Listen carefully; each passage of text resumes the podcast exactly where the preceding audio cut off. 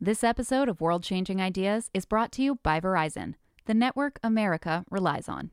We have to look at the product and ask the question Is this look still going to be relevant? Are we still going to like and feel comfortable with this silhouette 10 years from now, 20 years from now?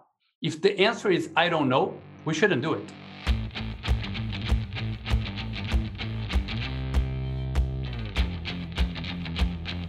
I'm Talib Visram, and this is World Changing Ideas, where we investigate how leading innovators are solving our most challenging issues. This is the third and final installment of our sustainability series. On today's episode, Reinventing Footwear.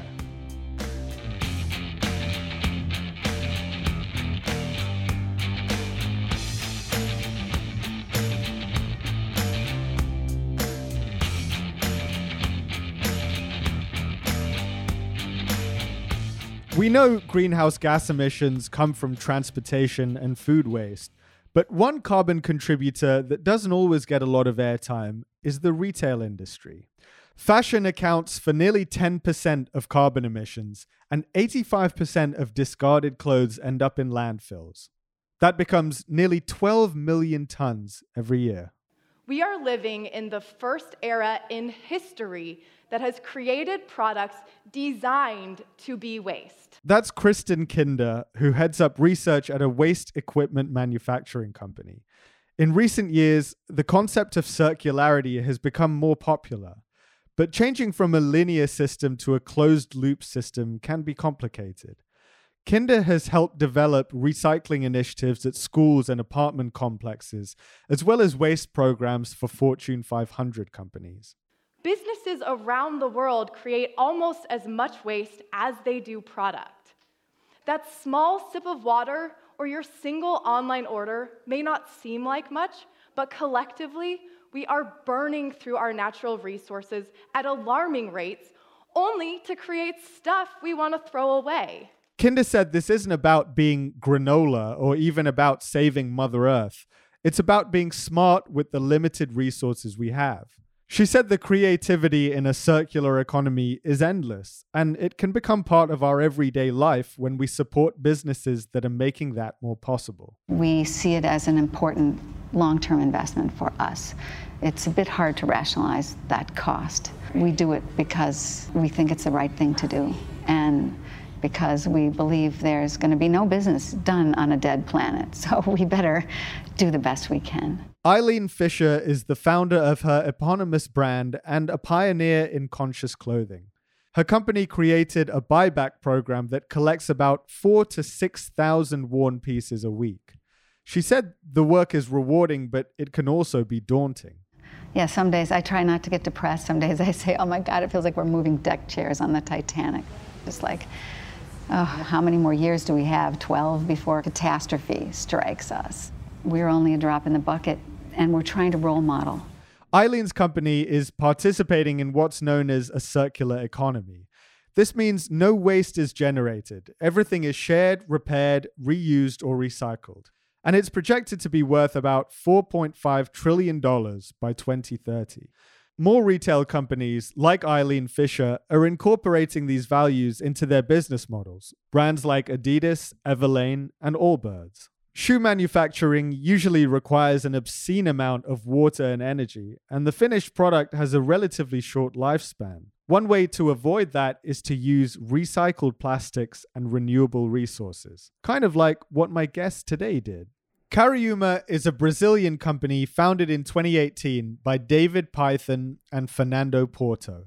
They wanted to blend comfort, style, and sustainability all in one sneaker. After launching one of their earlier shoe lines, there was a waitlist in the thousands, and celebrities like Jon Hamm and fashion models like Nina Agdal and Lucas Sabbat were seen sporting them. They were also a finalist last year in our World Changing Ideas consumer products section. Well, thank you so much both for being here. Absolutely, our pleasure. Thanks for inviting us. Yes, thank you, Tarek. An honor.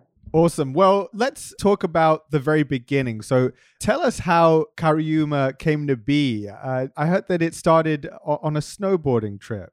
yes, precisely. So I would say, like the first memory we can we record is is definitely the snowboarding trip. We went to Chile with the families. I was actually seeing a an engineer like David with the background that I knew about him coming. I don't know, 100 kilometers per hour down a, a hill and it was almost like, okay, so this is a guy that's supposed to be my partner, right?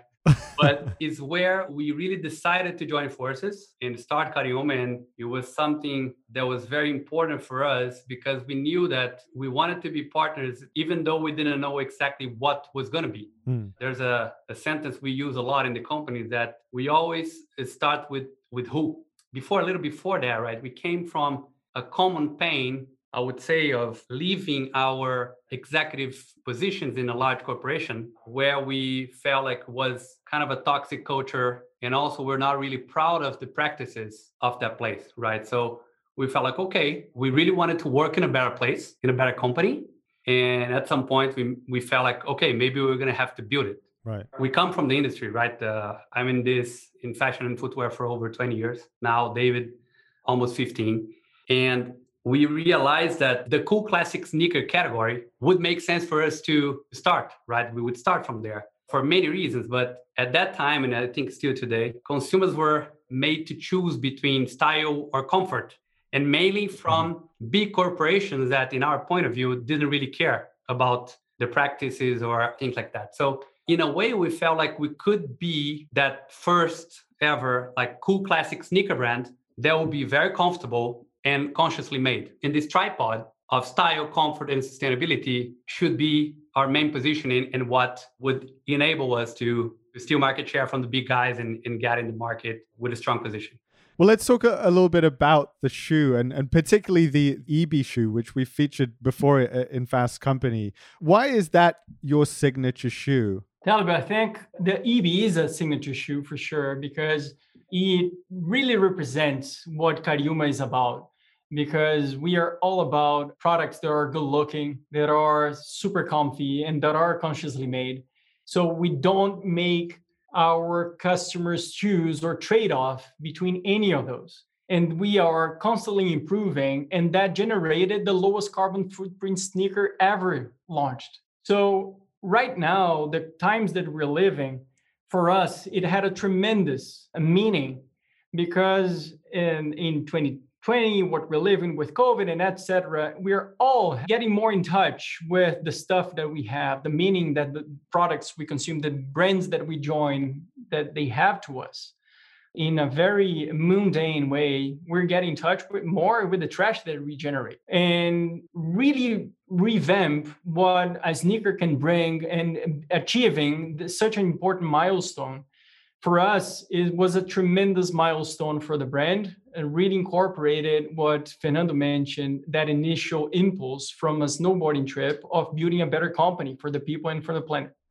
Obviously, part of the sustainable aspect is, is the materials that you build the shoe from, right? So, your shoes include bamboo and sugarcane and cork and uh, you know a, a, lot of materials you wouldn't expect to find in a shoe can you talk a little bit about you know generally where you uh, source these materials from in design school in rio there was an actual design laboratory for researching bamboo i actually took that class when i was 17 years old and I learned back then that bamboo was considered a super material. What that means is the only material in the world that is very strong and resistant, really light, and flexible. So usually you're not going to find those three properties in the same material. You, you may find something that is light and flexible. You may find something that is strong and light, but you're never going to find something that's light, strong, and flexible. So by based on those properties and trying to see how can we replace, for example, cotton fiber by bamboo fiber, is where we get that, right?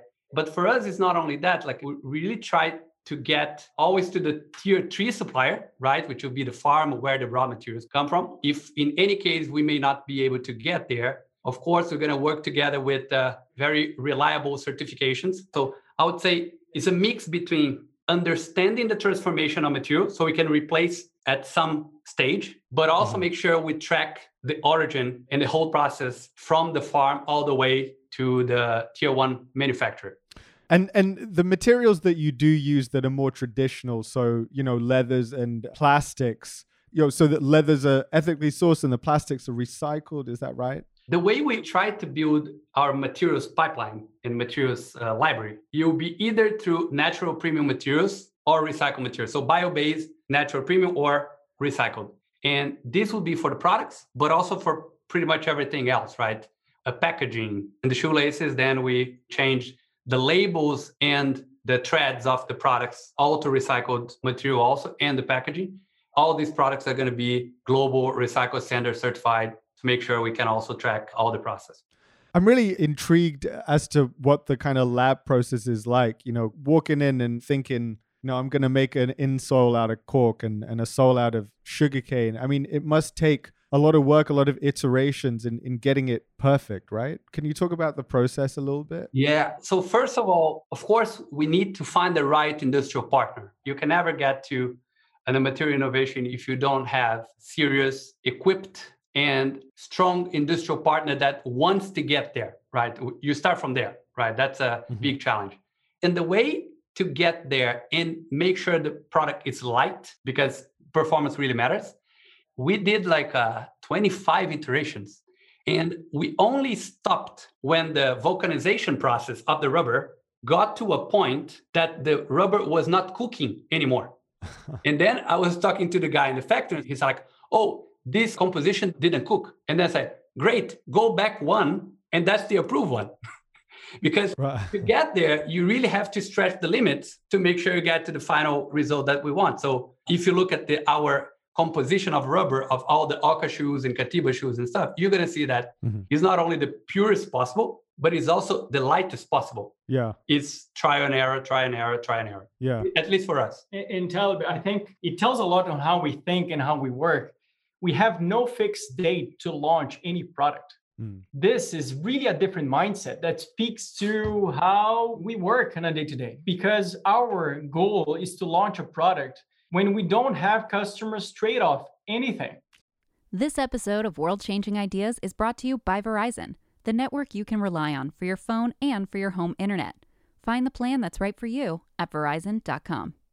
Yeah, I, one of the things that uh, struck me when reading uh, a lot of reviews of your shoes was, uh, you know, people talk about how comfortable your shoes are. Like you said, that you know you're not trading off comfort. Is that hard to achieve with the materials you're using, or does it kind of fit naturally with the materials? Talib, I think it certainly plays to the experience we have in the industry, to the materials we source, but I would say the most important thing is our obsession to listen to customers. Let me give you a few uh, examples. One out of 10 customers receive an email from my personal inbox, and I dedicate two to three hours every day to get back to them. And my simple question is, what did you think about us? Why did you join us? What got most your attention? How's the experience? You know, people tell me stories on what, what attracted them to us. And of course, that leads to conversations about the product or improvements or ideas. And those are the small tweaks that make our best sellers be already on the seventh iteration since we launched. So that would be what I think is most unique about how we run business, how we treat our products, because we are just obsessed in listening to feedback. Let's talk a little bit about the design of the shoe. How would you describe the style of your shoes? We're talking about classic sneakers. That's the type of design that we aim for. We sometimes actually work backwards in terms of an innovative material or innovative technique or technology that we put in the shoe. And we work towards making it look less futuristic, make it look more vintage, more classic. And for us is really about building a timeless silhouette because we work in the fast fashion industry before, right? Uh, that had like a 50,000 new models launched per year, like a crazy frenzy of zero purpose in anything, pretty much. That's related to what I mentioned to you about not feeling proud of it. The most sustainable thing you can do when it comes to fashion is to make sure the product is durable in terms of quality and, and, and time that you can wear and stuff, but also that you are not promoting in terms of silhouette something that is a short-term fashion trend or the way we call it internally fashion sparks that are not even trends, right? It's just something that right. happens right now and today is hot and tomorrow is not, right? Right. But we have an ethos in the design of the company here. We have to look at the product and ask the question, is this look is still going to be relevant? Are we still going to like and feel comfortable with this silhouette 10 years from now, 20 years from now? If the answer is I don't know, we shouldn't do it. And an expression we use a lot internally every single decision we make in the company should be towards making the company, building a company that is friends with time. Yeah, I mean, and and on that note, you've just launched a slip-on shoe, which is kind of a, another classic. That's been a couple years in the making. How, how, does it feel to get that on the market? That's, uh, I would say, is a big achievement. The way we see it, it's uh, it started with the IBI that you mentioned before, right? Yeah. Because a lot of the innovation in terms of, of material and process started there, from building the bamboo knit to the way to assemble it. But we got to a point where we realize that we really could simplify more. Okay. If you consider that our mission is to spread positivity while reshaping our industry through the best sustainable products and recovering the environment, less than three years old as a company, being able to achieve the lowest carbon footprint shoe ever made at 5.48 kg per pair, it's really something to make us proud of it also helped us understand that there's no finish line. And we saw that we could simplify. And we have achieved that milestone and we are ready to beat it. It's not a number for us to put on the wall, it's actually a number for us to go and beat again. And that speaks a lot to our mission. Can you talk a little bit about the partnership with Native Energy to help um, conservation in, in the Amazon rainforest? Absolutely reshaping our industry through the best sustainable products while recovering our environment. So, what we started with Native Energy is true to our mission. As a new company, we're also always trying to improve and amplify our, our impact. So, the work together with them really inspired us to be even bolder and be protagonists ourselves in creating our own reforestation project in the rainforest. We are beyond reforestation. We are doing ecological restoration. The process that we go, it's beyond planting trees, is to rebuild native forests and attracting not only and build a forest back, but attracting the fauna back to those pockets of forests that are barely left. So it was tremendously important and inspired us to dream higher.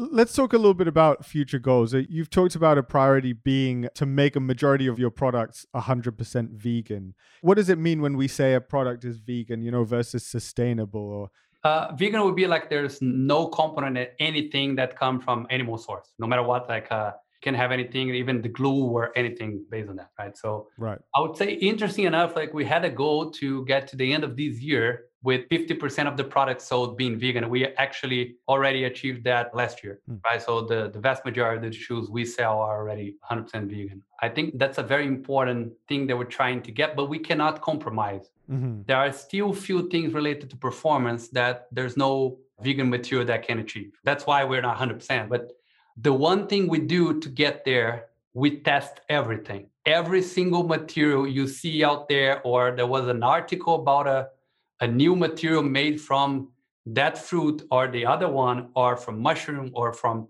any other possible source, we make sure we get a sample and we make a shoe out of that and we put it to test. You're obviously not the only company that's making shoes from some of these sustainable materials. You know, I've covered companies like On, Twisted X. There are a handful. Do you see yourselves as competitors of these other companies, or, or are you kind of all in this together in making the industry more sustainable? Yeah, we completely see that we're in this together, especially when we see what's ahead a few years from now. We are in this to become a household name and not seen as competitors or people that are part of the same movement and even to inspire new fashion entrepreneurs. Me and Fernando, we're personally mentors of other fashion entrepreneurs with the same purpose that we have. That's how we dedicate part of our personal time. And those are people that have inspired us as well. Take the On Running guys. We completely admire them. I had the pleasure to visit them in Zurich, and we are big, big fans And uh, how can you convince the industry as a whole to become more circular? And do you really need the big guns to play, you know, the Nikes and the Adidases to play a role?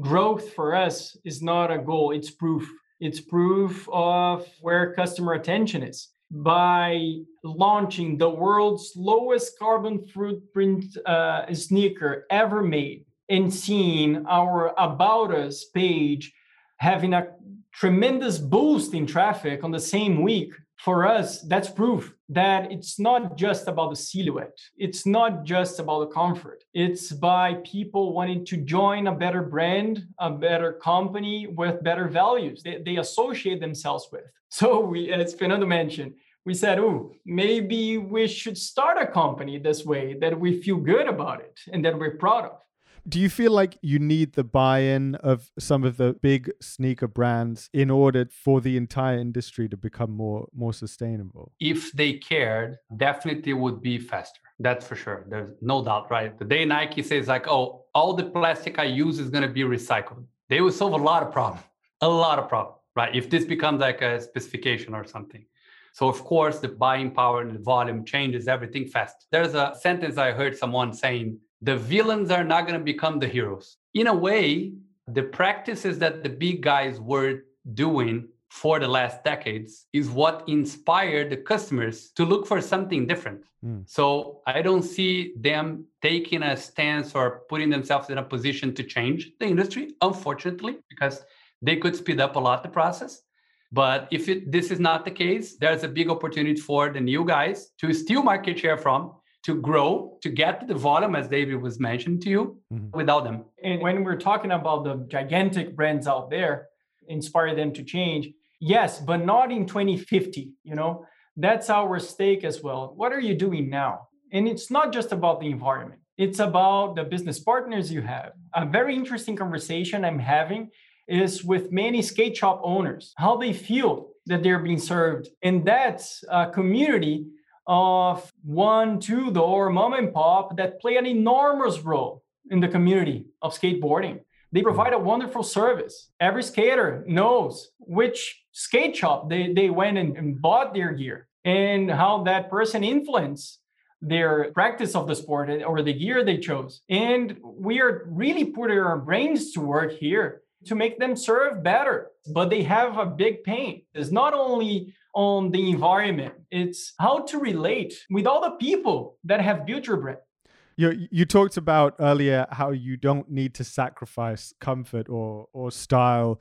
What about profit? I mean, are manufacturing costs very high to make shoes like that? And do you think that's part of what's stopping the big brands? It's really about caring. I think when you get to the big, big guys, they are already structured in a way that changing will have an impact in their quarterly results or whatever that people are looking for that they have to put it out. And there's some pressure and stuff because they came from creating a problem that if they try to solve is going to have a problem for them on the bottom line problem and yeah. there's a very interesting thing that we discuss a lot as well the way we approach how to build a sustainable brand is that we can absorb the higher costs that we have because we don't discount. And it's not that we don't discount because we play hardball with anyone. It's not. But it's because how we think of launching products or working with retailers it's not to obey to a crazy calendar based on anticipation and constant newness constant product push